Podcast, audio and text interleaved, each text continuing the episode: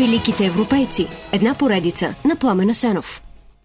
През 1726 година с появата на знаменитата книга Пътешествията на Галивер, Джонатан Суифт поставя основите на модерната европейска сатира. Сравнението с Дон Кихот на Сервантес или Гъргантюа и Пантагруел на Рабле веднага показва литература от нов порядък, свят, герои и мислене, чието средновековие и ренесанс са вече забравени. Тук имаме човешки нагласи, обществени отношения и проблеми от века на разума, чието пипала се протягат чак до наши дни. Колкото и да е литературен великан, Суифт също не се разминава с традиционното неразбиране, непризнаване, дори отхвърляне. Но той добре знае какво става и пише. Когато на света се появи истински гений, можете да го познаете по това, че всички празноглавци се обединяват против него.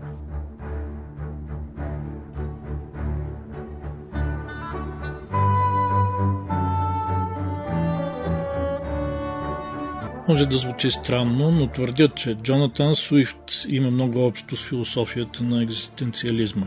Не, не че като мислител излага тази философия в книгите си, а че като човек живее с нея. Например, както признават всички, той е изключителен мизантроп.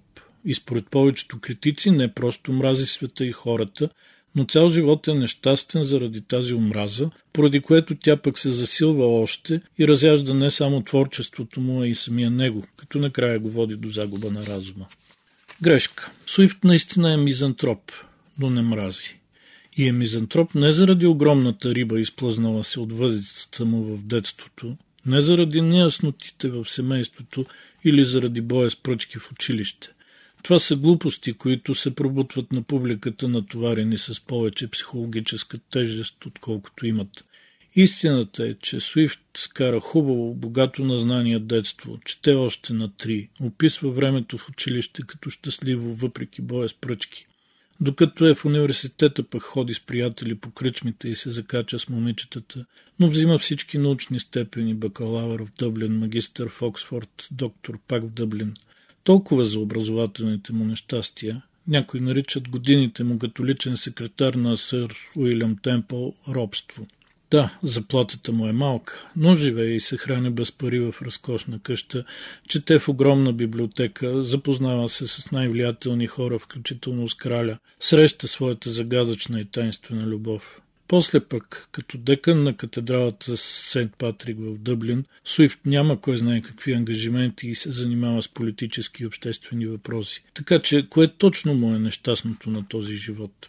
Обяснението за негативната нагласа на изследователите е, че те май не схващат разликата между мизантропията като чувство и мизантропията като разум. Да, Суифт, както сам пише, не мрази никой конкретен Питър, Джон или Самуел, а вижда и описва духовната мизерия на човечеството изобщо. Човечество, което има шанс да живее според разума, но не се възползва от него.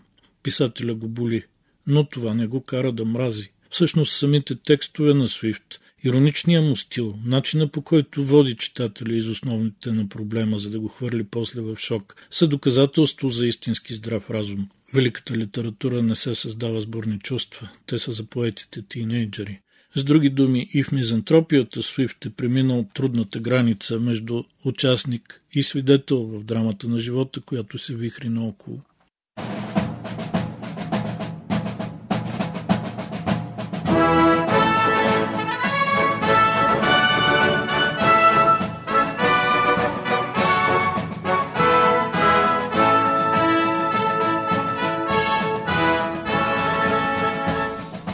Живота си Джонатан Суифт всъщност стига до базата на екзистенциализма, която през 20 век Карл Яспърс нарича модерната храброст и формулира така да живееш, дори когато всичко в теб крещи да не живееш.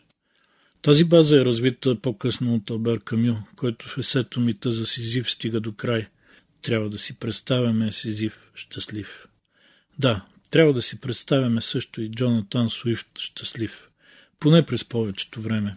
Поне докато през 1728 неговата любима стела си тръгва от света и го оставя сам, а той започва постепенно, а след 38 и все по-бързо, да потъва във вътрешното си небитие, за да мине 7 години по-късно и отвъд.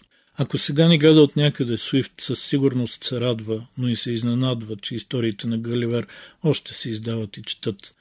Да, те продължават да са най-продаваната ирландска книга по света, въпреки мизантропията. Със сигурност обаче той би се изненадал и от още нещо че разумната му мизантропия не е стреснала никого и рода човешки живее все така неразумно.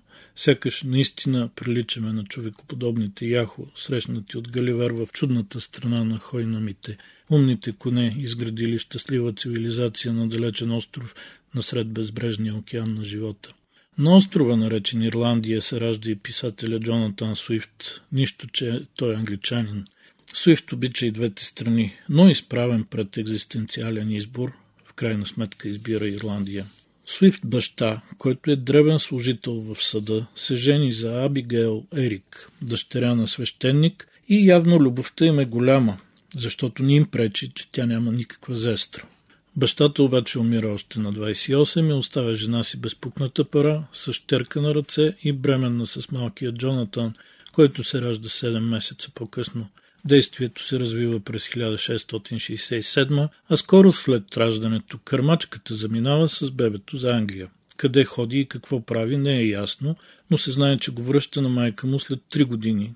Вече дете, любопитно, умно и научено да чете Библията. Тък му майка и син се събират, майката пък заминава за Англия и го оставя на чичо му, Годуин. Чичото е впечатлен от малкия и още на 6 го праща в колежа в Килкейни, прочут с качеството на образованието си. На 15 Джонатан постъпва в Тринити коледж Дъблин, където учи логика и философия, езици и литература. В колежа той го удря на живот по кръчмите и, както срамежливо пишат биографии, много флиртува.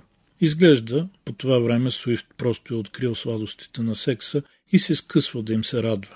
Той е така силно пристрастен, че това се прочува и информацията стига до майка му. Тя го съветва да се окрути, а той отвръща да не се тревожи. Страстта му не е болесна и ще отмине от само себе си. Всъщност Суифт, макар да намалява темпото, остава умел във флирта цял живот. Той е добре прият от жените в светското общество, а и по-късно, вече като свещеник, в обсега му има поне една красива и интелигентна девойка, макар обикновенно да не е ясно какви всъщност са отношенията им и докъде точно стигат те.